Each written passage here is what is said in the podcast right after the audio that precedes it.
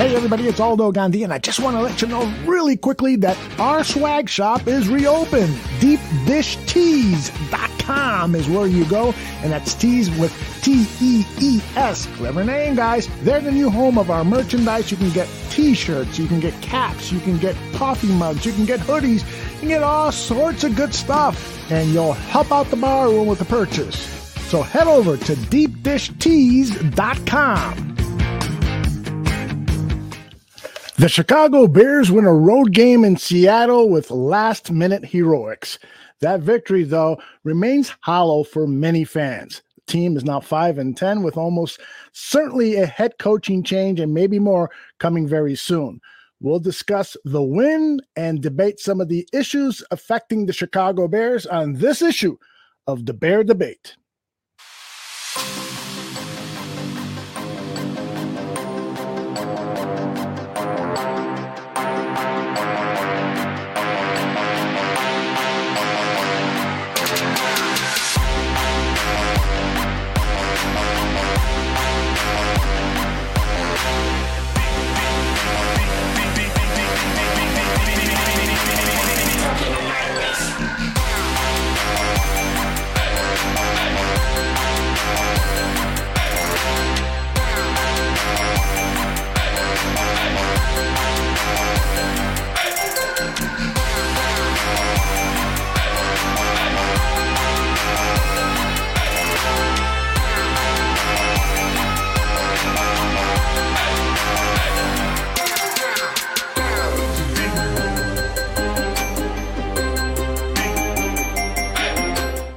Hello, everyone. I'm Aldo Gandia, and welcome to another episode of The Bear Debate. You know how it plays by now. I hope you do. I hope you've watched the show before. We go ten rounds. Tyler Ellis and John Buffone discuss some of the issues, and sometimes it gets into some red-hot debates. Let me uh, welcome in our combatants right now. Let's start with John Buffone. John, how are you? Uh, doing well, Aldo. We're uh, we're coming off of a win, but I don't know if it really feels like a win. But, hey, I'll take it at this point. Yeah, I think at this point of the season, you take whatever you can get, and uh, then you look through the wreckage and uh, see what's salvageable for next season, right? Yeah, we got our metal detectors out. We're trying to find any little gemstone we can find in week sixteen, seventeen, eighteen. There you go. And here is Tyler Ellis. Tyler, how are you, brother? I'm doing amazing, brother. The, the Bulls are twenty-one and ten. They're um, a game and a half out of first place in the Eastern. Oh, yeah. Oh, my fault, my fault, my fault, my fault. Bears, Bears, Bears, Bears, Bears, Bears. Wrong shirt. Wrong shirt. Uh, I'm, I'm doing good. Let's talk Bears. You know, it really is, though, if you're a Chicago sports fan, it really is great to have the Chicago Bulls now to lean back on. You know, the Blackhawks have been playing fairly decent hockey, but they're not a com- uh, they're not going to be competing for a Stanley Cup, that's for sure. But the Bulls, you know, a lot of people were like, man, I'm really happy. I think they could get into the playoffs. No, it's much better than that. The Bulls can get into the conference championship. So that's uh, great news, isn't it, guys? It's phenomenal. Yeah, as, as a new as a new Bulls fan, I'm loving it. Yeah. That's right. How many weeks has it been now, John, that you're on the bandwagon? I think I've been about a good four weeks, John. It's been about yeah, I was no I've, since uh, since about the season started, I decided that I was gonna, you know, I, I I declared I I was like it was like one of those national signing days things where I had all the hats in front of me, and I said I'm throwing throwing my support behind the Bulls because uh-huh. once I, I was always a free agent when it came to N B A fandom. I grew up in Pittsburgh. There was no team there. So uh, it was either going to be them or I grew up or I, you know, been living in the Philadelphia area. So I could have been the seventy-sixers fan. I'm closer to Baltimore now. A lot of uh, Wizards fans there. But you know what? Just the Bulls just felt right. Yeah. Mm.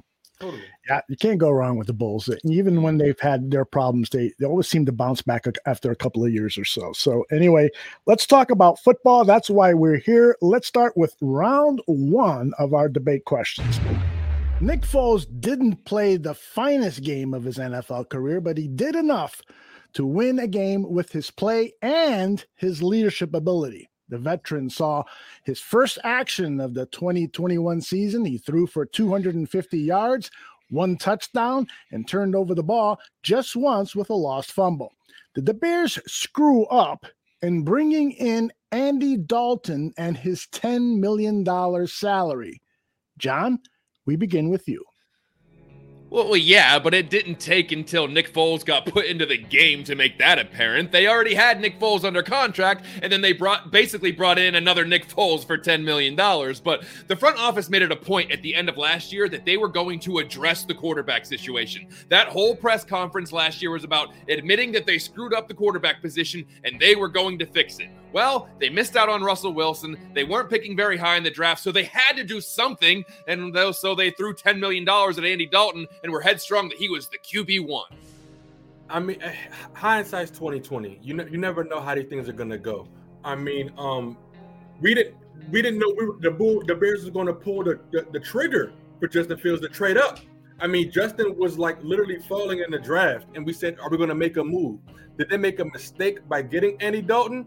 I mean, we if we if if we say it's, it's hard to say that. I'm gonna go over a little bit because Mike Glennon was like the, the the main quarterback free agent that year, and there was a lot of teams after him. The Bears went after him. He didn't pan out at all, and we and now Pace is that's on his record for going after Glennon. And so it just it's it's it's, it's really you're damned if you do, you're damned if you don't. Um, they had to do something, and Andy Dalton can, can is average at best. Can he can um I don't know if he can. He might be able to win you a couple of games, but it, it, it, it isn't. Our problems were beyond just who was starting at quarterback. All the quarterbacks have started this year, and Nick Foles just looked kind of good yesterday, the other week. But over in a, in a competitive football game, when the game actually means something, no, none of our quarterbacks have really performed consistently enough, and so it, it really doesn't matter if the Ryan Pace mess up because it's dead money if you don't spend it anyway. And it didn't look like Nagy and them had any um, chance to develop any quarterback for that matter.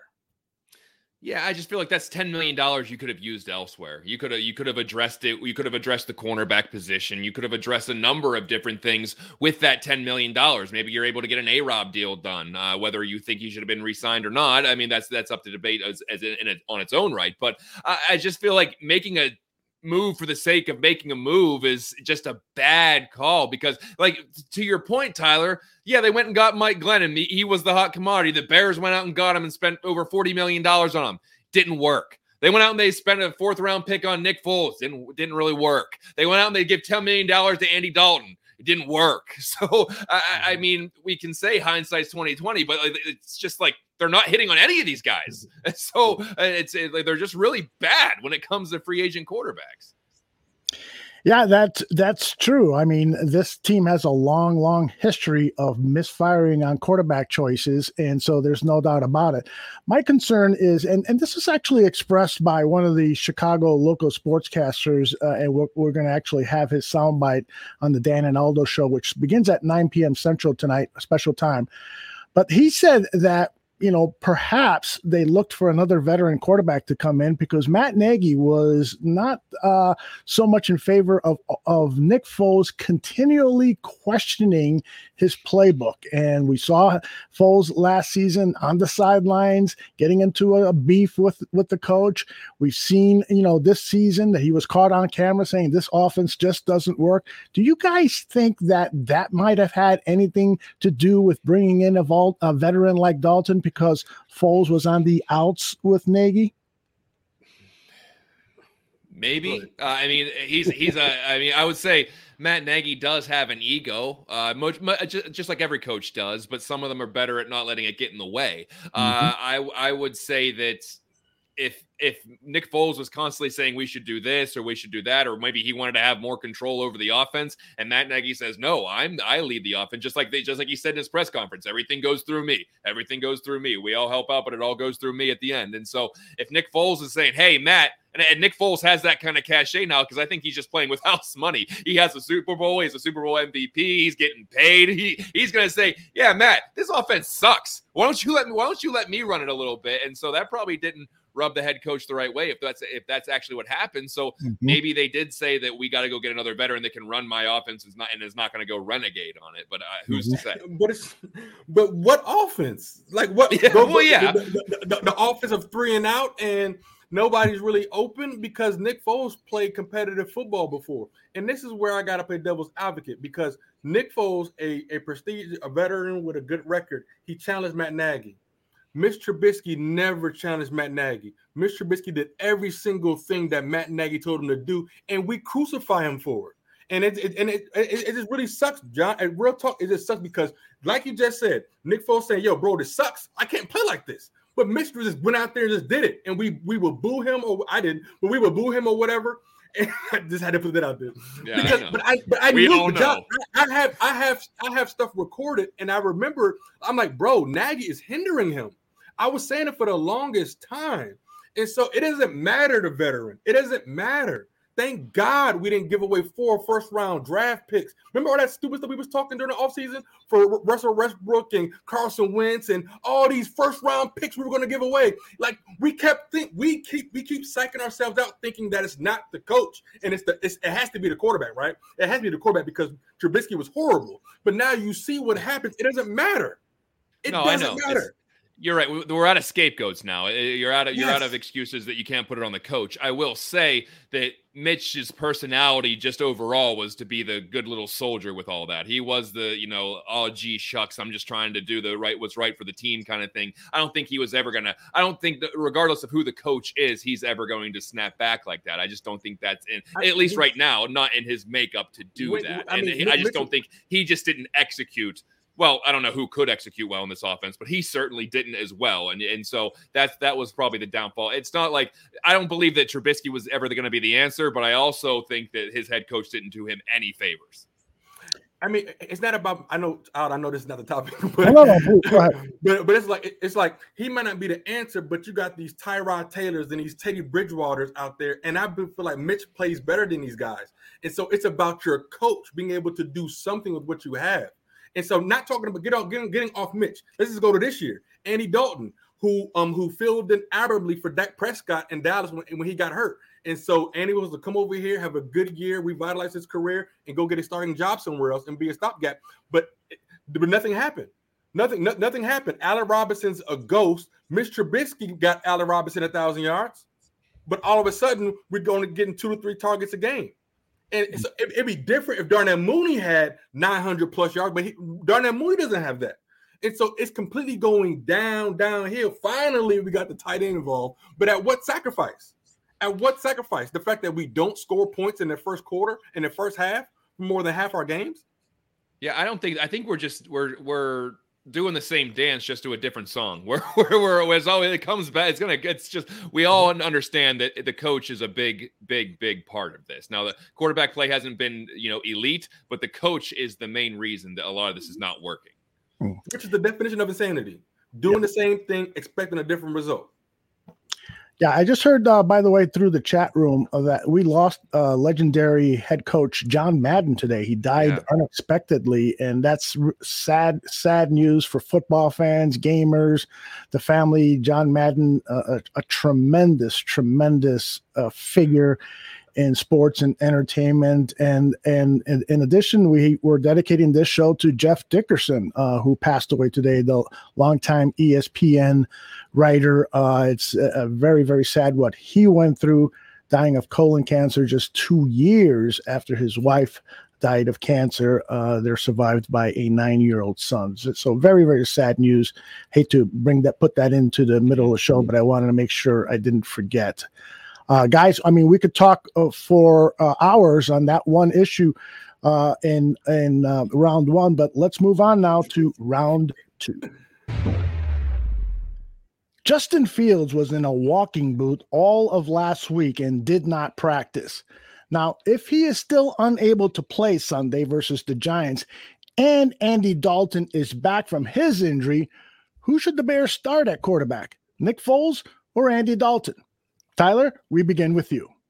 I mean, I would guess it depends on what's the goal. Is the goal to win the game? Is the goal to, I don't know. Andy Dalton, I mean, um, Nick Foles looked better than Andy Dalton has in, in my recent memory.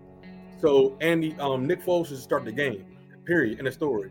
We talked about Justin Fields playing. I didn't. We, we said it a couple weeks ago. We don't want Justin Fields hurt. I don't want Justin Fields going to the offseason with an injury that he doesn't get to train like he wants to train. If Andy Dalton's healthy, it doesn't do anything. Like, bro, you've already shown what you are. Does it really matter?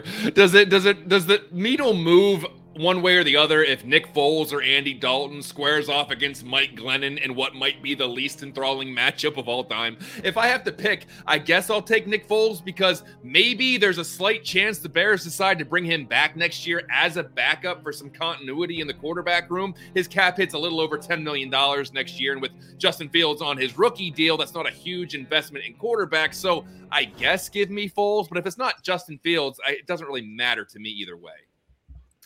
Well, I'll tell you this, though, um, and this was, uh, again, one of the local reporters talking, I believe it was Kevin Fishbane, said that um, perhaps one of these veteran quarterbacks would give the Bears a better opportunity to evaluate some of the players on this team, because they apparently run the offense better than Justin Fields. So at the sacrifice of giving Fields the snaps for two games, Uh, if perhaps you wanted to make a proper evaluation of Demiere Byrd and some of the other players on this team, perhaps you then have a veteran quarterback starting the last two games. You guys want, want to comment on that? And so, and so with that real quick, it's it's not the fact that Justin doesn't know how to run the offense. Justin only knows one offense. And Nick Foles has been other places. He's playing outside the scheme. He's like, F you, Nagy, I'm going to this open guy over here. Nick Foles is playing football. And that's what a veteran brings to the table. And so it's not about the veteran guy. It's about the fact that they the, the, the offense is inept, and the fact that um Andy um Andy or whoever. But even Andy, bro, even Andy's last start, I, it was like non-impressive. I'm like, what are you doing? Like, what do you what do you what do you, what decisions? What decisions are that? Like, Andy should have had like three or four interceptions, two or three interceptions in the first like couple of drives. And so it it doesn't matter. I'm not gonna get excited over the last two games of the season, because I'm not. I've already. Did, I said I wouldn't get emotional about this anymore. But, yeah. but John, I, go ahead, go ahead, bro. Yeah, I just, I just feel like it doesn't matter. To me, it's it's like, do you want or do you care more about the development or seeing what you got in someone like Demiere Byrd, or do you care about Justin Fields getting reps in an N F L game? And that brings it down to: does it matter if he's getting the reps with Matt Nagy's system, or if it? I think it does, just to get up to the N F L speed. I think that does matter. And so I think that developing your quarterback would probably be more important than to see w- what you got in some of these other guys, because if Justin Fields fails, it's not going to matter if Demiere Byrd turns out to be a pretty solid uh, wide receiver. So I-, I think that having him out there is-, is more important, because you need to see what you have in your future, unless he's not one hundred percent. Yeah. Then you put him on the bench. There's no I'm, need I'm, to risk him if, he- if he's I'm banged up. John, John, John, I'm done. I'm yeah. done with. I'm, I'm done. I'm done with it. I don't. I don't want. I'm, I'm done. I don't want him back on the field. Just put him in damn bubble wrap the rest of it. I don't want this guy to tear a damn A C L on a stupid game that doesn't matter. One little thing with the ankle, one little thing with a twist, and that's a wrap. And not only is he out for the offseason, he's out for next year, which means that that lowers the the type of coaches that may want to come here. Like, at the end of the day, Justin Fields is the bargaining chip. He is the shiny thing that coaches think. There's coaches watching saying, man, I can do something. I can do something with that. Mm-hmm. I can do something with that team. I don't want – no, keep Justin off the damn field. It's not about experience. You don't get this man hurt. We got tackles that are learning their position. We got tackles getting their first, second, fourth string start, which is fine. Justin getting hurt during the offseason, it, it will be a catastrophe, because there's Nagy will be gone, but Justin will be hurt. So you'll yeah. be thinking about Nagy. Let's just be done with it altogether. We'll, we'll just keep blaming him, like we keep, keep blaming Mitch. It's just, we'll just keep blaming people that aren't part of the organization anymore. Oh, but, but Tyler, by that philosophy, then would you play him in preseason games next season? I mean, he could get hurt in a preseason game. He can get hurt in practice. He can get hurt in the shower. On the on the contrary, it should be a brand new offense next offseason. Yes, he should play in the offseason. But I'm saying, Aldo, this offense has been shown to not really be successful, and he keeps getting injured. I feel like Matt Nagy's um, tyranny should be over with when it comes to the development, because if you wanted to develop him, you should have done that last offseason. But okay, you didn't do it during all that offseason. He had no reps with Allen Robinson. Okay, cool, fine. But now we're not blocking for him correctly. Justin, st- Justin is still going through his rookie roles. So Justin's going through his rookie roles, but now he has to take on the lack of head coaching experience. So Justin's fighting many, many battles. Not Justin just can't worry about his rookie mistakes. He's going against head coaching mistakes, offensive line mistakes, which is going to lead us to not having our guy ready week one. I don't want to. I just don't want to deal with that. I, I know he can get hurt anywhere, Otto. I just don't. I don't trust Nagy. Respectfully, I just don't trust him anymore. Yeah, I think that there is an argument to be made for uh, Fields putting more on tape this season than he has. You want to see the progression week to week to week. And you want to see, you know, one of the things that coaches will evaluate, and this would be the incoming coaches, how has he pro- pro- progressed on certain uh Uh, general pass patterns, like an in and out, where you got a receiver, you know, going five yards downfield and out, and then you got another one going seven yards downfield and running a slant pattern towards towards the sideline. So how how is he is he getting rid of the ball quicker than he did earlier in his career? Is he reading things correctly? Is he reading where the deep safety is? There are all these little things that, no matter what offense is being run, that coaches can evaluate those basic, because the, the, the route tree is the same everywhere. No, no team has a different route tree than, than what the Chicago Bears have been working with.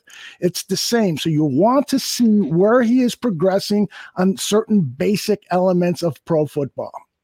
But then but with the, with the, with the ankle injury, we're talking about he has torn ligaments.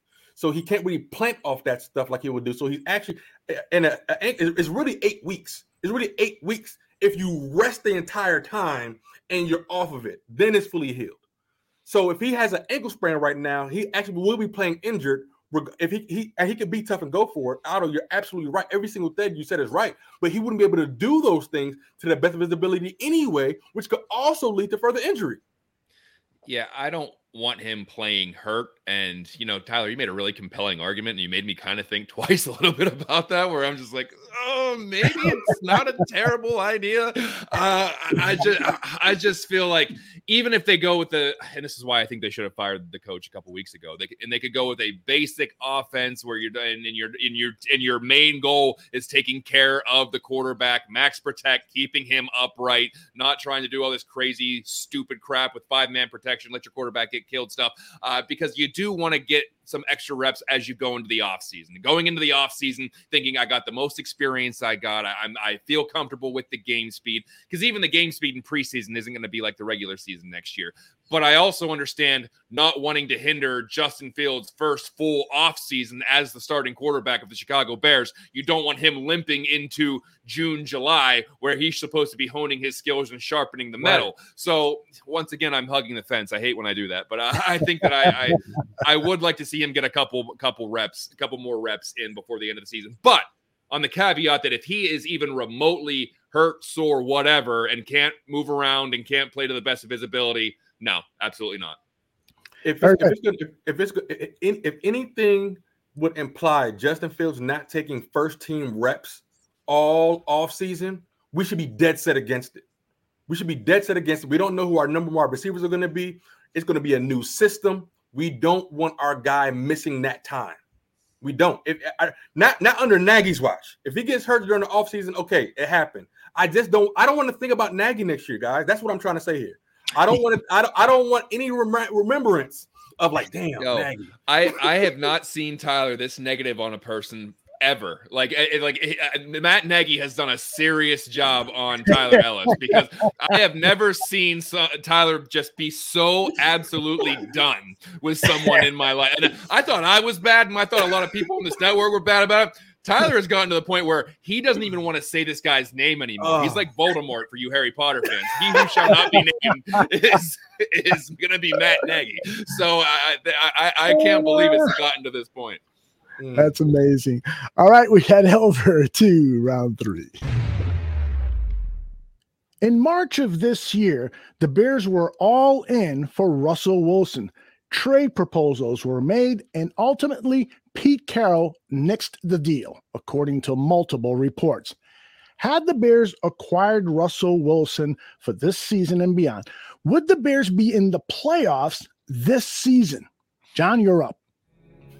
Uh, honestly, I, I don't think so. If I said yes, then that's kind of saying the only thing holding this team back is the quarterback position. And I, and I just can't say that with the holes in the secondary and the offensive line and wide receiver. And I think the ultimate testament is Russell Wilson and the Seahawks this year. I know he was hurt for a period of time, but they're not going to the playoffs, and he couldn't do enough to beat the Bears with Tyler Lockett and D K Metcalf as his receivers and Nick Foles on the other side. So maybe he's good for one or two wins, but I just can't say that the Bears would be a playoff team or storming into the playoffs with Russell, Russell Wilson right now. Russell Wilson coming to the Bears is like when Michael Jordan went to the Wizards.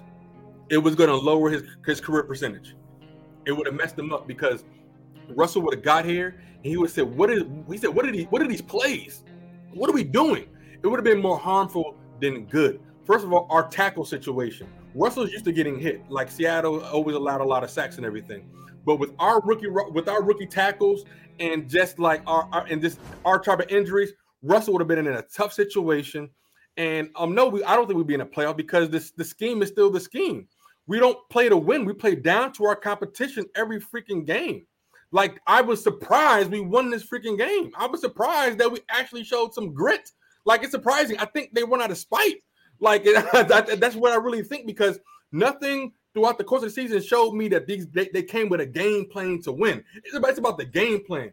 I, I would have foresaw Russell Wilson and Matt Nagy get into an argument, because he was like, if Nick Foles was upset at, at, at Nagy, what is Russell Wilson going to say?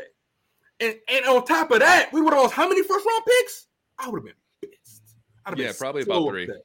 Mm. So upset for no reason, because we because we keep thinking it's the quarterback, it's the quarterback, and it's just like, guys, they they they they're pulling wool over our heads. It's not. Sorry, I'm I'm I'm, I'm gonna drive it home. I like it. Yeah, no, I love it. By all I means, love it. All right, let's move on to uh uh. round number four, because I'm not sure there's much more to discuss about that subject. Here we go. Had the Bears defense not blown late fourth quarter leads in weeks nine and eleven, the Bears would be seven and eight right now, with the chance to back into the playoffs with maybe a nine and eight record. Knowing the problems that the Bears have, do you think that had they finished with a nine and eight record this season and what would probably be an early playoff exit, just like last year, the team would still be looking for a new head coach in twenty twenty-two. Tyler, you're up. I mean, yeah, Lovie Smith was fired for going ten and six. And so we should absolutely, yeah, nine and eight, anything outside of a convincing playoff. It's like, how do you want to get into the playoffs? We know it will be an early exit. Because like I said, There's not, it's not a culture of winning. There's nobody saying we're going to go to playoffs. Nobody's saying we're going to win a division. Nobody's saying we're going to win a Super Bowl. And so it's like just the whole culture should be uplifted. Nothing about it seems like we should be. They should be looking for a coach no matter what. Um, it, any any more wins give Nagy more room to talk. This organization is thinking or what their process is, because it never seems like there is a plan. They kind of just panic mash the buttons like they're playing Mortal Kombat on Sega Genesis. They basically just said they needed to see progress at the end of last season, but they never specified what progress is. Is doing the exact same thing as last year progress? Is not getting worse progress? Is drafting a quarterback progress? I think the McCaskies, in the worst way, want to have stability, and they're willing to overlook some things to get to that. You know, what, what I find interesting is the whole fact that the Bears management would have allowed Ryan Pace to trade so many more assets than they did, you know, for, for Justin Fields. It would have taken three first-round draft picks and two veteran players. That's what was reported widely. And if the Bears indeed would have given the green light, and maybe they did give the green light to Ryan Pace, I think that's just another example of why you would want to replace the chairman and the team president, because I don't think, I don't know how you would allow that with no offensive line. Like who, who was it that said uh, last says, focus on the offensive line and then focus on the offensive line again, because Russell Wilson would have been running for his life just like he is at Seattle right now. So that investment, you can't draft anybody. Right, you can't draft that right. anybody. So that to me, just you know, hey, it would have been great to have Russell Wilson here with the Chicago Bears. maybe what you should have done was draft him in the second round. He was available when you you had a choice chance to pick him up. So there was a, there's been chances to pick up quality quarterbacks at the like Dak Prescott, who was drafted in the fourth round, and the Bears had two picks in the fourth round before Prescott was picked by the Cowboys. So it's uh, it's again, I think, another indictment on Ryan Pace that uh, you know we're, we're still in this kind of quarterback quandary because we still have no guarantees at all that Justin Fields is going to be who we think he's going to be, but uh, we wish the progress would be a, a lot faster than it is right now. That's for sure. Well, and that's what this uh, this organization, and you can start with the chairman, the president, the G M, head coach, whatever you want. It just seems like they throw things together on the fly without thinking about how to take care of things on the back end. It's like, oh crap, we need to do this. Uh, how about how about we just uh, throw a bunch of picks at Russell Wilson? That sounds great. Let's go do it. Uh, we need to get a quarterback. Uh, Andy Dalton's available. We got ten million bucks. Yeah, just do it. Who cares? And, like, it just feels like there's never any foresight on anything. It's just like, we need this, just go ahead and do it. It's like panic panic panic, go ahead, green light green light. It's like they're it's like they're pitching a show to Netflix. Green light green light green light green light. They just like they they have everything, just hurry up and do it and we'll deal with the repercussions of it later. Oh, void years, yeah, just get six six years of that. We'll pay Danny Trevathan until twenty fifty-six. That sounds great. Just whatever, we're gonna just do it. And it's just it, it just seems like everything is done without actually thinking, like you're like you're giving the franchise over to a toddler. You just do it, do what you want to do, and we'll deal with the repercussions later. And this and this goes back to my – I had a back and forth with um the guy Briggs on Twitter some weeks ago. And this is what I'm talking about when the media doesn't hold the team accountable. Now they are. Now, now they're putting stuff onto the press. But it, it was like when if you if you don't ask the real questions when the guy's in front of you, then you're you're you're letting it slide. You're letting it slide. Ryan Pace is going to talk to us during the offseason. Ask the real freaking questions. That, but then it's politics. You don't want to lose your press pass. I get it, and all the other stuff. But these this is why fans are upset, and then we're all in quicksand together. But then guess what? Shame on you Bears fans that wanted to trade David Montgomery, because there was a lot of you on Twitter saying, trade David Montgomery. We can get a running back a dime a dozen. Da, da, da, da, da. You're not stupid. It's just not really smart. Because it's just like it, it, it's, it's just like, bro, what are you talking about? Why would you trade away a running back in his rookie deal who's not getting paid a lot of money? And it's hard to get a running back who's not getting injured all the way. He David's come back and looks stronger. For what? For you would have gave you would have traded David Montgomery and all those picks away just to lose. Then we gotta get a new coach, and then it's like it's like we're never. It's like the when the Redskins traded for R G three. That's how bad this would have been. It took the Redskins, the Washington team, years to catch, to recoup from that. They didn't have first-round picks for like over three, four years. Now the Redskins, the, the team now has recovered from that because they're not, they get to draft players. Mm-hmm. And so thank goodness that that, that that trade did not go through. But it's about like, but we're all in this nightmare together, and we think one magic thing could fix it all, and it's just not. It's mm-hmm. from the top. It's from the top down.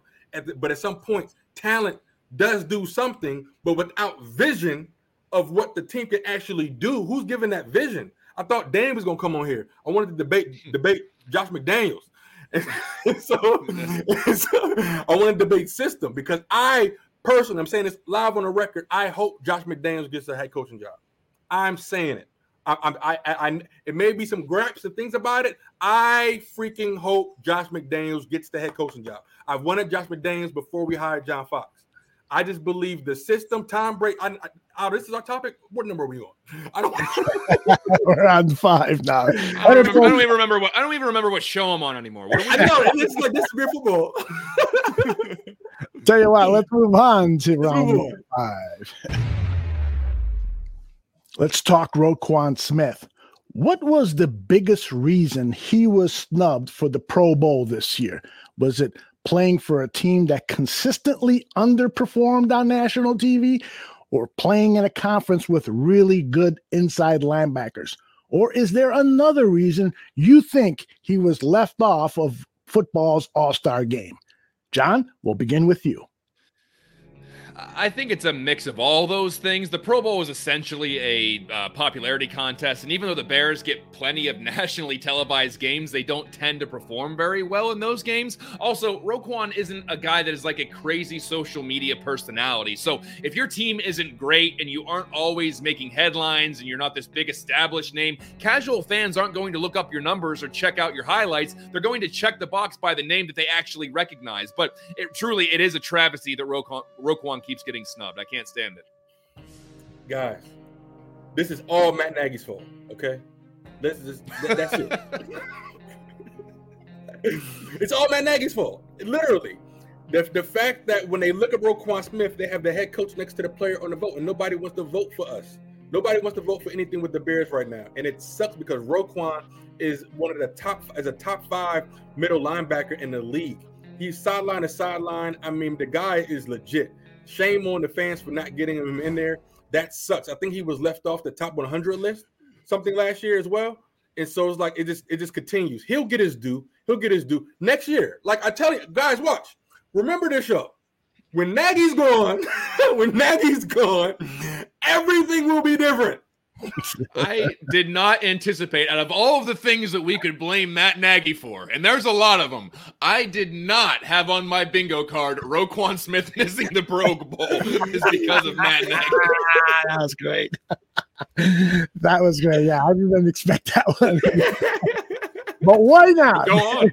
Go on, man. I'm not I mean, you, going to stop you. Do it. You could make that connection. I mean, maybe it's the seventh or eighth degree, but you could make that connection because I think one of the biggest problems Ro- Roquan Smith was not elected to a Pro Bowl is because on national T V games, this team sucked. Who's responsible for that? Matt Nagy. And so that tarnished Roquan Smith's uh, uh, you know, uh, visibility on, on some of these games, always having to play from behind because the offense sucks. Who Whose fault is that? Matt Nagy. Uh, you know, having to whatever. A lot of it can point to Matt, to Matt Nagy. So Tyler made, made a good point there, I think. You guys are getting into some Zapruder film stuff. Like, like, and who does it all come back to? Matt Nagy. Back and to the left, Matt Nagy. Back and to the left, Matt Nagy. Good stuff, guys. All right. We're going to blow through our break here and run up to uh, what round is it? Number six. Robert Quinn might be a trade candidate for the Bears during the offseason. On his way to beating Richard Dent's team record for sacks, Quinn has resurrected his career after looking like a bust in twenty twenty. Now, moving Quinn would take about twelve million dollars off the books for next season and could bring to the team some much-needed draft capital. Should the Bears look for a team in need of a premier pass rusher to acquire these building blocks? Tyler, you're up. Um, I don't. I'm not in favor of trading trading away pass rushers. We know what this what this team looks like without a pass rusher, and it's and it's it's, it's horrible. It's actually disgusting to watch this team without a pass rush. Please don't make that trade. It's it's it's horrible um, because you, you're creating a need. Unless we're going to get a first round pick, and we're not going to get a first round pick. When we get a second round pick, I probably doubt it. And so it's like, why? Why do that? Because honestly, I do like the talent on this team, Aldo and John. And I, guys, I'm trying to tell you, if our offense was like, if our if our offense, oh, it's thirty seconds. Go ahead, John. No, go on. But listen, this is this is really hard for me. I totally get the business side of this in the sense that if a new regime comes in and they don't believe this team is a contender right now and they can get a second round pick for a thirty-two-year-old Robert Quinn, I completely understand wanting to build up your war chest with some draft picks. However, when you are rebuilding, you need to assess who is going to be the leader that helps usher in the new culture and the new era of Chicago Bears football, and people like Akeem Hicks aren't going to be here. So maybe Robert Quinn is going to be that consummate professional in the room, and those young guys can emulate him. And, and, and so, so, so with that, so with that, John, it's just like it, it comes back to the, it comes back to the phone. I just lost my train of thought. It comes back to the to the fact. Damn, I just lost my freaking thought. it, it'll come you know out. Who, you know, you know why? Because of Matt Nagy. That's why. Yeah. That's all I can. That's all I can see in my head. That's all I can see in my head. That's all I can see is Matt Nagy. But, but guys, but, um, with Robert, with Robert Quinn, like. We didn't even expect. He was an unsung hero. He's an unsung hero. Ryan Pace got we we chastised him for spending all the money, but he was hurt. He was hurt with an ankle. He led Dallas in sacks that year. Let him be. Let let him be. Like, look at the Bears' offense this year. If our if our offense was just like second tier, we would be competitive. Mm. If if our defense could consistently learn and grow with somewhat of a lead, with somewhat of a lead. Yes, the defense messed up sometimes too. Nobody's perfect. We will actually be competitive. It's, it could actually be a crapshoot. Some playoff games are a crapshoot. You don't know who's going to win. It's a, that's, that's, that's what happens when you play good football. But when your offense is like that low, so let's just see who our staff, like you said, the new regime. I don't want to get rid of them quick because we can save a lot of money because we're also going to create a need. Yeah. Gibson, is you ready? Like Quinn has been like every, it's like he's getting, he's getting, he's getting there. It's mm-hmm. different. It's hard to see that opposite side of our main man. And so we don't know what Khalil Mack, Khalil Mack is. I mean, I love, I love Khalil. Bring, bring, bring that back. Bring, bring that back.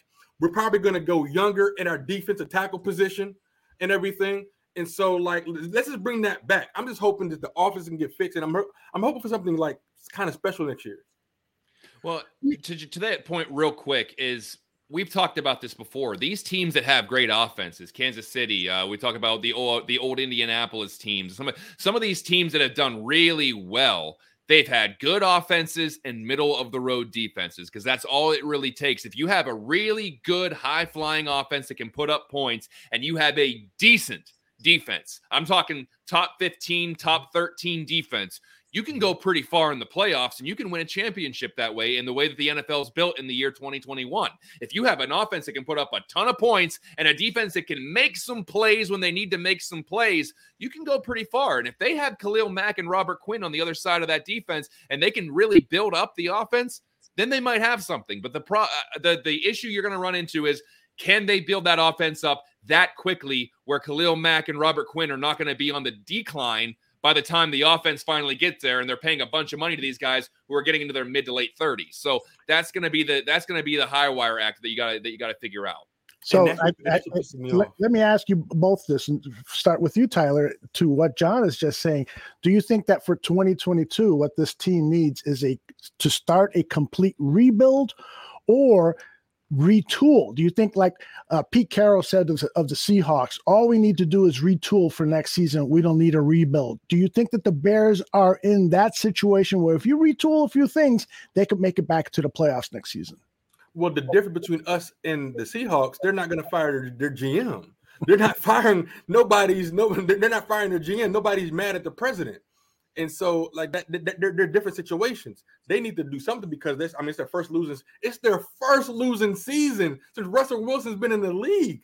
We've been dealing with this forever. Like, welcome to our life. And so, like, two different situations. Do we need to rebuild? We need to re- we need to redo our infrastructure as a business, as a business, as a corporation. We need to rebuild our leadership infrastructure. A thousand percent correct. With our with our staff, yes, we need to retool because. What are guys doing? How are we going to win our one-on-ones? It just doesn't make sense. Are we, are we going to win? We have to win our one-on-ones. That's just, that's just, that's just football, period. The coaches can only do with so much. Players got to show up. But then they come back to player development. And if the player's not being developed, then why is he on the team? All these things. Who's holding who accountable? And then next year, a retool. Because we, we got some cool guys. We got some decent guys. But who's going to be, who's our physical wide receiver who's going to come down across the middle? There, there's a lot of things that have to be shook out. And so I think that the N F L has the luxury of being the league where you can go from worst to first, probably the quickest. And, uh, and I'm not, and listen, I'm not someone who's going to have a lot of patience where it's like, oh, give it two to three years. I'm done with rebuilds. I'm done with, you know, putting in three to four years and seeing what's happening. I'd be more along the lines of a enhanced retooling because I think that with a new system and a uh, a coach that gets it and can get the most out of the talents in which he has on his team presently, they can they can be a pretty good team. Uh, but there is going to have to be a little finessing when it comes to uh, contracts, salary caps, and what they're going to do as far as personnel, because you're going to, I think you're going to see some vastly different faces, or there's going to be some people that you're used to seeing on this team that's not going to be on this team next year. I just think that there's going to be, uh, there's going to be a little bit of a slight overhaul, and I, I just don't know where that's going to be yet.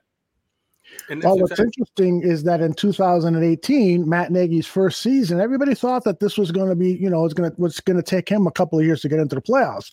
Yet by the end of the regular season, they had beaten the Packers at Soldier Field to clinch the division championship. They went into the playoffs with a lot of hope and actually confidence on the part of Chicago Bears fans that they were going to beat the Eagles.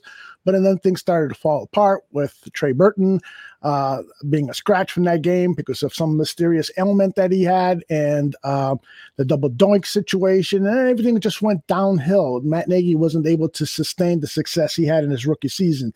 So a recent example does say that maybe a retool could get the uh, Bears back into a playoff si- situation, and maybe even with better results than they had in two thousand eighteen.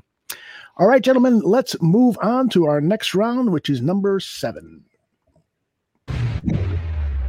Now, one of the biggest disappointments of the game versus Seattle was the early exit of offensive lineman Tevin Jenkins. With two games to go, the Bears have clearly not seen enough from him to be certain that he is the left tackle of the future. And remember, going into the season, they drafted him and quickly anointed him the left tackle, despite not much experience at the position in the college level. So at this point, how certain are you that Jenkins is the left tackle of the future for this team, or that the team should prioritize looking for a left tackle for twenty twenty-two. John, you're up. Well, like you said, we haven't seen very much to this point. And once again, this is where things get kind of sticky. Ryan Pace and Matt Nagy may be more inclined to make him work at left tackle because they moved up and they took the guy in the second round. But a new G M and a new head coach may look at the situation and think, this guy's not a left tackle. He's not even a tackle. We're going to move him to guard. I, I will say this. The injuries are a little concerning. As a rookie that missed a lot of the season because of back surgery and then leaves with a shoulder injury, not only could this create sporadic holes in the offensive line, it's really hurting his development as well. Um, ab- absolutely. Um, it, it really depends on who the G M going to be. Like John just said, it's, it's it's it's Ryan's pick, and I like Tevin, and um, it's the, the same. I kind of put him in the same boat with Justin Fields. I want him healthy this offseason. He didn't practice all offseason. Once he got here, he didn't, he didn't practice. The back thing happened, and this is why I kind of want some some bubble wrap around him too. I'm glad he got some reps in. It kind of sucks that he had to exit because he does need to work and everything. But um, if he can just like have a good offseason, actually work out and do some stuff, it could be a drastic improvement. I'm pretty because guys, you got to understand something. With a new head coach means new position coaches, and so they're yep. gonna. That's that's where the retooling comes in on everything and getting a cohesive unit. And I'm pretty sure whoever's coming in here, they know what this market is like. They know what the fans can do. And so there should be some kind of feet to the fire, like, hey, bro, here you go. We need to see improvement.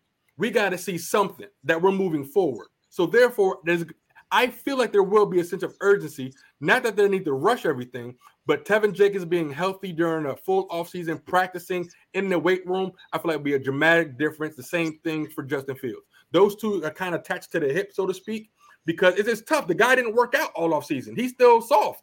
Like over the course of the season, you John, you know, like you, your body gets calloused to all the stuff that's going on. Like he, he he's still soft. Like his muscles are like respectively just like that. He hasn't been banged up enough. And so like and then which which sucks because his soft tissue injury, his soft tissues aren't really protected by the hardness of the muscles, which you would normally get throughout the ups and downs of a season. So hopefully he's okay. Don't bring him back. I mean, because if, if especially if it's his back, I, I wasn't sure if it, I couldn't remember if it was his back or if it was his shoulder. But like, I like his aggressiveness. He he sold me on going after the guy and everything. He protects his quarterback. I mean, I want to see somebody aggressive on my offensive line. I hope he does everything. I hope he is our left tackle. I want the pick to work because if it doesn't work, guess what? We don't have that many picks. We don't have, yeah. we, we have too many needs. I don't want something to be wrong. I want something to be right. Yeah. And I, I did see the comment about bringing back Peters. Uh, yeah. What do you think about that? He's he's gonna be collecting Social Security by that point, but like he's he'll be what four? He'll be forty. Like he'll he'll be forty years old at that point. Maybe Correct. maybe maybe you get him on a one year deal, but uh, if you're once again, and I'm going to keep, I'm going to keep hammering this away. A new G M and a new head coach may say, if we're retooling or rebuilding, do we want to go after a forty year old left tackle, or do we want to, or do we want to see what we can build for the future? Uh, so that's why I think Tevin Jenkins is going to get a lot of play at some position next year, whether it's going to be left tackle, right tackle, guard, whatever they're going to do. Right. I think that they are going to cement him in somewhere and say, this, you're going to be our guy until you're not our guy, because sure. they they spent a lot of draft capital on this guy. Uh, I just my biggest fear is the durability. I, I don't want to I don't want to constantly see a Q beside his name leading up to the game where you just don't you're not sure if he's going to play every week. I, I just that's that's not good for anyone's continuity, or that's not good for the gelling of the line. You just hope that he can be durable as he goes by, and you could not have asked for a worse rookie season where a guy mm. misses basically all of training camp. Uh, does miss all of training camp, uh, has surgery, comes back, gets hurt again. And so uh, not only is are you not are you uh, you know, you're getting injured, but you're really lacking in the development department because you're not getting the reps and you're not getting the N F L experience you need. He'll basically be a rookie again next year if he doesn't play the rest of the game, the rest of the season. Mm-hmm. It'll basically be his redshirt season. So uh, you, I, my biggest concern is the durability. Yeah, add to that that he's got seven penalties and is, I think, second in the league with, with penalties. Uh, yeah, that's not an auspicious debut for the young tackle, but uh, we wish him the best, and hopefully he can get on the field for these last two games. All right, let's move to round eight.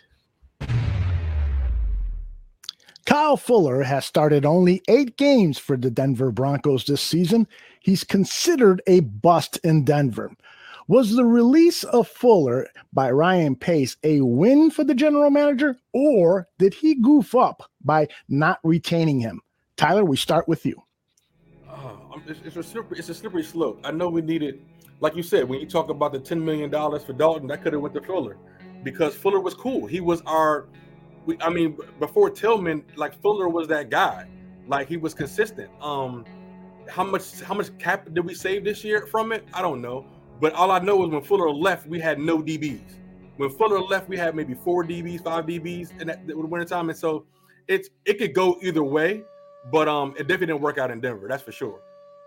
Yeah, you're reading my mind, Tyler. This gets back to what I said earlier about it seeming like the Bears make decisions on the fly with no real plan. If you want to say the Bears dodged a bullet by letting Kyle Fuller go, I guess you can make that case, even though no one knows how he actually would have played beside Jalen Johnson this year. But what was the contingency plan? Oh, yeah, big win for Ryan Pace, not bringing back Kyle Fuller. He really struck gold on that Kendall Vildor, Artie Burns, Xavier Crawford plan. So I guess the most he can get is fifty percent credit on this. But wow, if this was the plan the whole time, they really didn't think about the back end of it.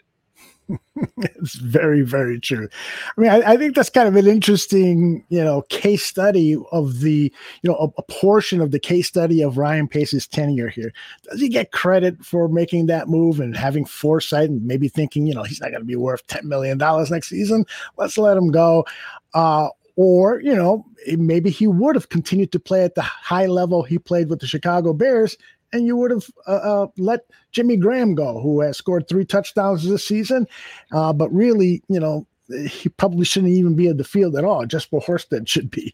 And uh, so it's it's kind of an interesting thought there with, with uh, uh, our guy there, Kyle Fuller. All right, guys, uh, if you have nothing further, we'll move on to uh, round number nine. Here it comes. The Bears will play their final home game Sunday against the Giants. It's a good bet that the Fire Nagy chants will be cascading down onto the field from the fans. At this point, should fans just lay off of Nagy, or should they send an exclamation point to the organization by continuing their Fire Nagy chants? John, you're up. It's incredible, and I say this with the utmost sincerity, that Matt Nagy has somehow become a sympathetic, a sympathetic figure to some fans. By, uh, but by not firing him, the Bears are allowing this to continue. I think a lot of people chanting "Fire Nagy" are doing that more towards the organization and not Matt Nagy himself. I'm not saying that's nice or appropriate, but that's just the way she goes. But when Ian Rappaport tweets out that no final decision has been made about Matt Nagy's future, fans are definitely just going to get more enraged, and they're going to yell much, much louder because there's still a weird level of uncertainty, even though we all think we know what's going to happen.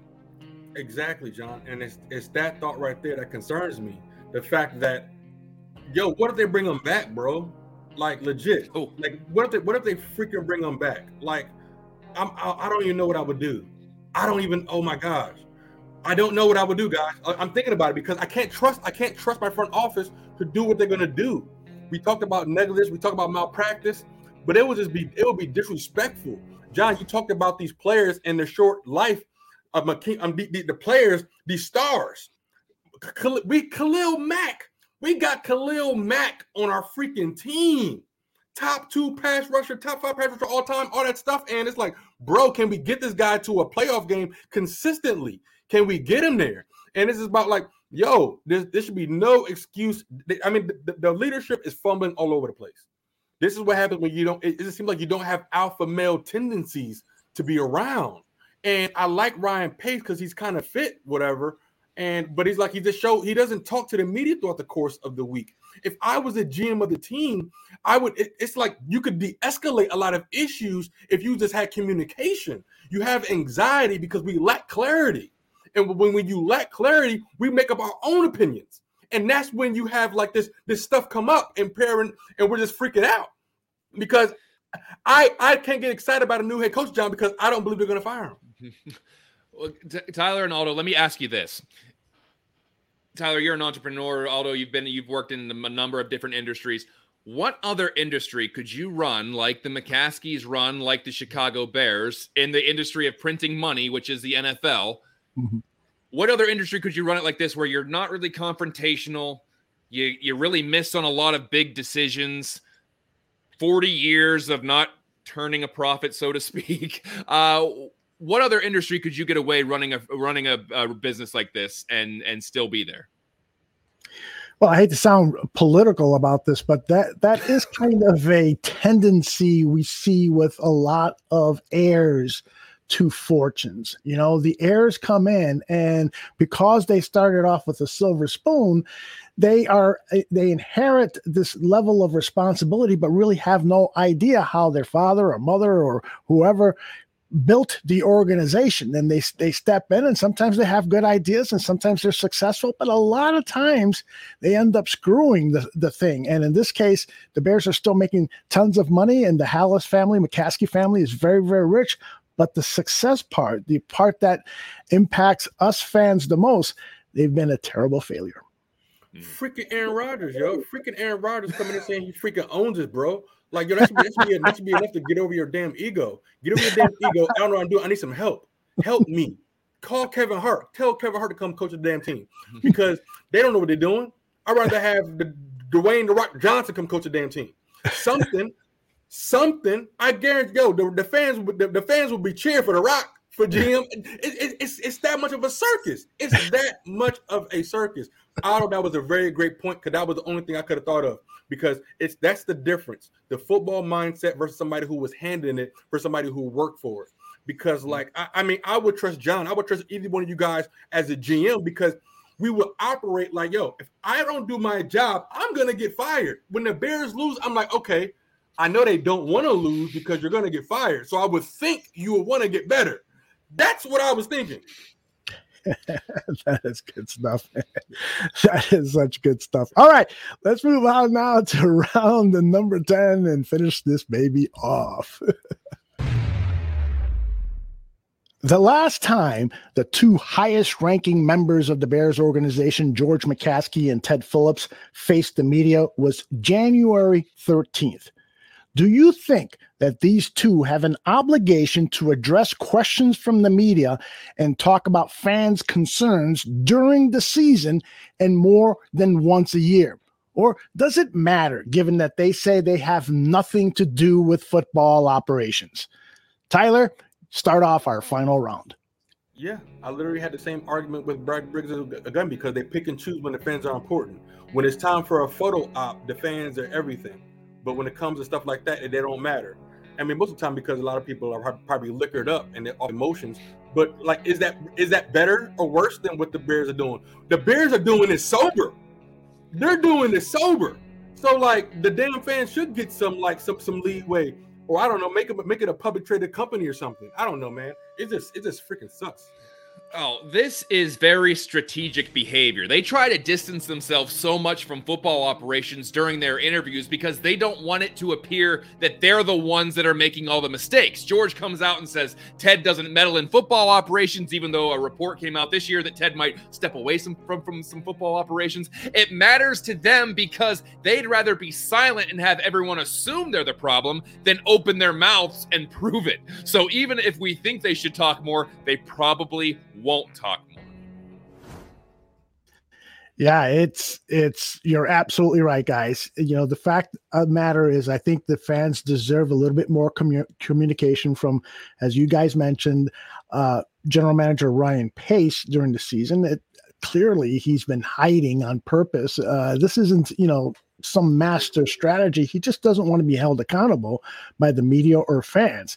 And then when George McCaskey and, and Ted Phillips hide, it's just not a good look for an organization. These fans deserve more, and they're just not getting it from George McCaskey on down. And I, I've wondered what it will take for the Bears to perhaps oust George McCaskey from the chairmanship of the Chicago Bears. Well, it takes a majority of votes from the board of directors.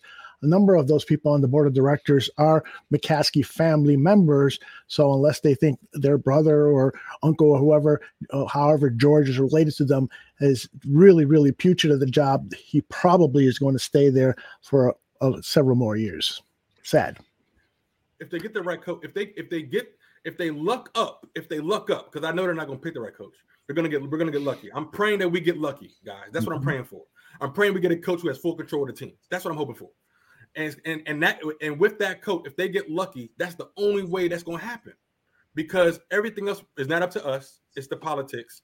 We don't know, and we have to just hope that the football minds, when they go into practice, there's somebody with a Rex Ryan persona and a Bill Belichick execution that's going to happen. That's like a perfect storm that we can. That I don't know where it's going to come from, how it's going to go, but like that's the only thing we can actually hope for, that the coach. The win we need they, they need wins to cover up what's really there. And that's that's really all this is. Everything is a big, big band-aid on the major problems out of that you just said. Well, a, a quick point is that uh, a national radio host, I won't mention who it was, but uh, brought up a point that we have been making for years. And I know that I have been making for years, and it's starting to leak into the national spotlight now, that the Bears, their best ploy, their best marketing scheme is to keep selling the eighty-five Bears. They are keep selling the history of the Chicago Bears, where it's just uh, Bears fans are trying, they, they try to program you to be nostalgic. Think about Butkus, think about Singletary, think about Walter Payton and Gale Sayers, and remember the Super Bowl shuffle. Remember all those great times in the eighties, and in the, you know, that George Halas and the all those uh, all those uh, you know, world titles in the nineteen forties. The, Bear, the the Bears try to program their fans to be utterly nostalgic about things that happened a a half century ago.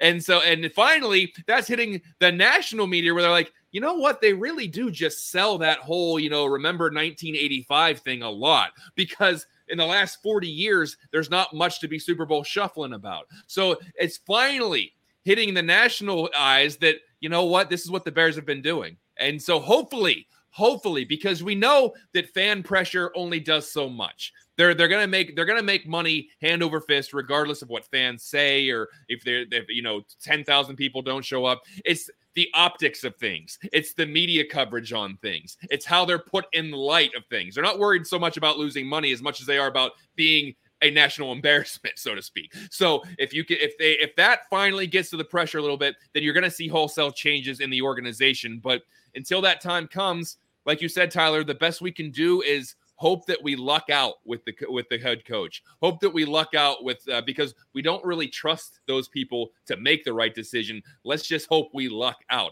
That the they they the I know that the Bears want stability in the worst way. They want their Mike Tomlin. They want their Bill Belichick. They want their guy that's going to be there for twenty years, mm-hmm. that's going to, you know, not have one or two losing seasons. They're going to be the stalwart. They're going to be the figurehead. They're going to be the person that is that you can most rely on in that organization. The head coach will be there. They want their Mike Ditka. They want their George Halas. But the problem is you have to find the right one. And I think that's why they're they're they seem to be giving such a long leash to Ryan Pace and Matt Nagy, because they want that stability. They want, though, that G M head coach tandem that's going to be there for two mm-hmm. decades. But you know, when you when you look at it and say, do you want that for just, do you do you want that for one more year even, let alone a decade? Do you want that even for another season? And right. the you know most people looking at this say absolutely not. Then it's then it's then it's time to make some wholesale changes. Right, guys. Um, well, let's leave with this question for you guys. Uh, lots of chatter in the chat room about which head coach the Chicago Bears should bring in. Should they bring in Gene Hackman from the movie The Replacements or Al Pacino from On Any Given Sunday? Which of these two head coaches, movie head coaches, would you prefer to see with the Chicago Bears? If Hackman can bring Shane Falco, then yeah. Nice. But if, but yeah. if you get Pacino and Willie Beeman, I, I don't say, know. oh, that, that's a hard, that's a hard yeah, tandem yeah. to beat, man. That's awesome. Yeah. I saw somebody at a Bears game wearing a Willie Beeman sh- uh, jersey, and I was like, that is cool, man. I got to get me one of those. It looks so sweet. Both will give great great halftime speeches. You give them, you know, just, it just doesn't matter. Either one of them will give a great halftime yeah. speech. I'm more I'm more inclined, I'm more of a Pacino fan myself, but that, you know, that just that makes sense. But because he's going to scream at you no matter what. So I'm uh, yeah, right. just give, give give me Pacino. If, if, if but he's uh I don't know. I don't know. They're both probably in their eighties now. But. Yeah, for sure. Yeah. Yeah. Uh, yeah. I, actually, I think Gene is like really close to uh, passing on. So uh, our best mm. uh, of luck to Gene on a day where we've lost uh, a couple of people that uh, we know and respect. Uh, John Madden, the Hall of Famer, somebody we all grew up to listening broadcast games. Some people as old as me actually got to see him coach in the Super Bowl uh, via T V, of course. And uh, Jeff Dickerson was an outstanding uh, reporter on the Chicago Bears for E S P N and on the radio. Uh, our condolences to everyone involved. Guys, uh, let's go around the horn real quick and uh, promote whatever you like or share a final thought. Uh, John, you always complain that you don't like following Tyler Ellis on this portion of the show, so we'll start with you. Yeah, because I, I always feel like a jackass after that. Tyler's like Tyler's saving the world, feeding everybody, and like making like an actual impact in society. And I'm just like, hey, you guys should check out my podcast. so, uh, so uh, yeah, let me go first this time. Uh, no, we we appreciate everybody uh, tuning into this, whether it's live or in the podcast version, video version, audio version. We know it ain't easy to keep listening to content about the Bears whenever they keep doing the same thing. Not just week after week, but year after year. So you guys are the real heroes that just keep coming back for more. And, uh, you know, without you guys here, we sure as hell wouldn't be doing this. So we appreciate each and every one of you. Buffone fifty-five will be on tomorrow. We'll break down that daunting matchup with the New York Giants. We're going to get into some more fun talk about the Giants and Bears. There's not a whole lot of analytics to go over. They're both bad teams. So we're going to make that. We're going to try to make that as fun as possible. Obviously, Danny Shimon will have some tape to break down this week on Bear Truth. Dan and Aldo, uh, you know, I, I think they're on right after us tonight. Night, uh, Valdo, correct me if I'm wrong, uh, but I believe you guys are on uh, af- after us, and then uh, Bear football right after the Bears game against the Giants. They finally have a noon game for the for the first time in a month. They're not on national T V or a late game, so uh, it's nice to you know get back into that routine where you get really ticked off early in the day, and then you have the rest of the day to yourself. So, uh, and then of course, Greg Gabriel, Mike North, all those guys holding it down. Bears, Blackhawks uh, um, coverage as well. Barroom Network. three sixty-five, twenty-four seven. There's always something new on this network, so check it out. Appreciate everyone uh, tuning in tonight, and uh, I'll see you guys tomorrow. Um, good night, Bears Nation. I really don't have anything. That's all. Sorry. Oh, sure. oh, sure. Now you don't have anything to say. I wanted to mess with you, John. But no, seriously, I don't got much. But besides that, like, I can't wait for this to be over. Um, Keep rocking, keep following the Bulls and everything. Barroom Network is the, it, it's it's about the network. It is therapeutic. This is fun. We do enjoy this. Um, we, we, we pray things get better. But one thing about the um the Gene Hackman and Pacino, both of those coaches wanted to win, and that's something that really sticks to me. Both of those coaches actually yelled at their G M manager because they wanted to play together. They wanted to play because they wanted to win the game, even when they didn't want them to. And so, like, and it's funny because those are fictional freaking characters that have more grit than our freaking head coach. And I'm going to just leave with saying this. Matt Nagy, you freaking suck. Man, he went in on him tonight. He absolutely oh. went in on Matt Nagy tonight. I, I got, I, got wow. I, I, I, I respect him as a man, but, like, bro, I'm just really just – I'm I'm really done. I'm really done with the football terms. And because, they, John, they're playing this game. You guys talked about the eighty-five Bears. They don't even promote hits anymore in the N F L. So it's not even like you can't even get the full eighty-five effect of it. I'm just really just done with it because, like, the wool's been pulled over our eyes. But besides that, Barroom Network, we got tons of coverage coming at your way. No matter win, lose, or draw, we got something coming your way. Um, besides that, Aldo, we'll see you all on Sunday. Yeah, we'll see you on Sunday, guys, for Bear football immediately after the Bears-Giants game. And uh, the Dan and Aldo show begins at nine p.m. Central, a little later start to accommodate Dan's schedule. But we will be going very late tonight. Uh, Dan took the day off, so we can go a three, four-hour love fest. I don't want to go that long, but we'll see. So anyway, for Tyler Ellis, John Buffone, and all of us here at the Barroom Network, thanks for watching, and we'll see you next time. Bye-bye.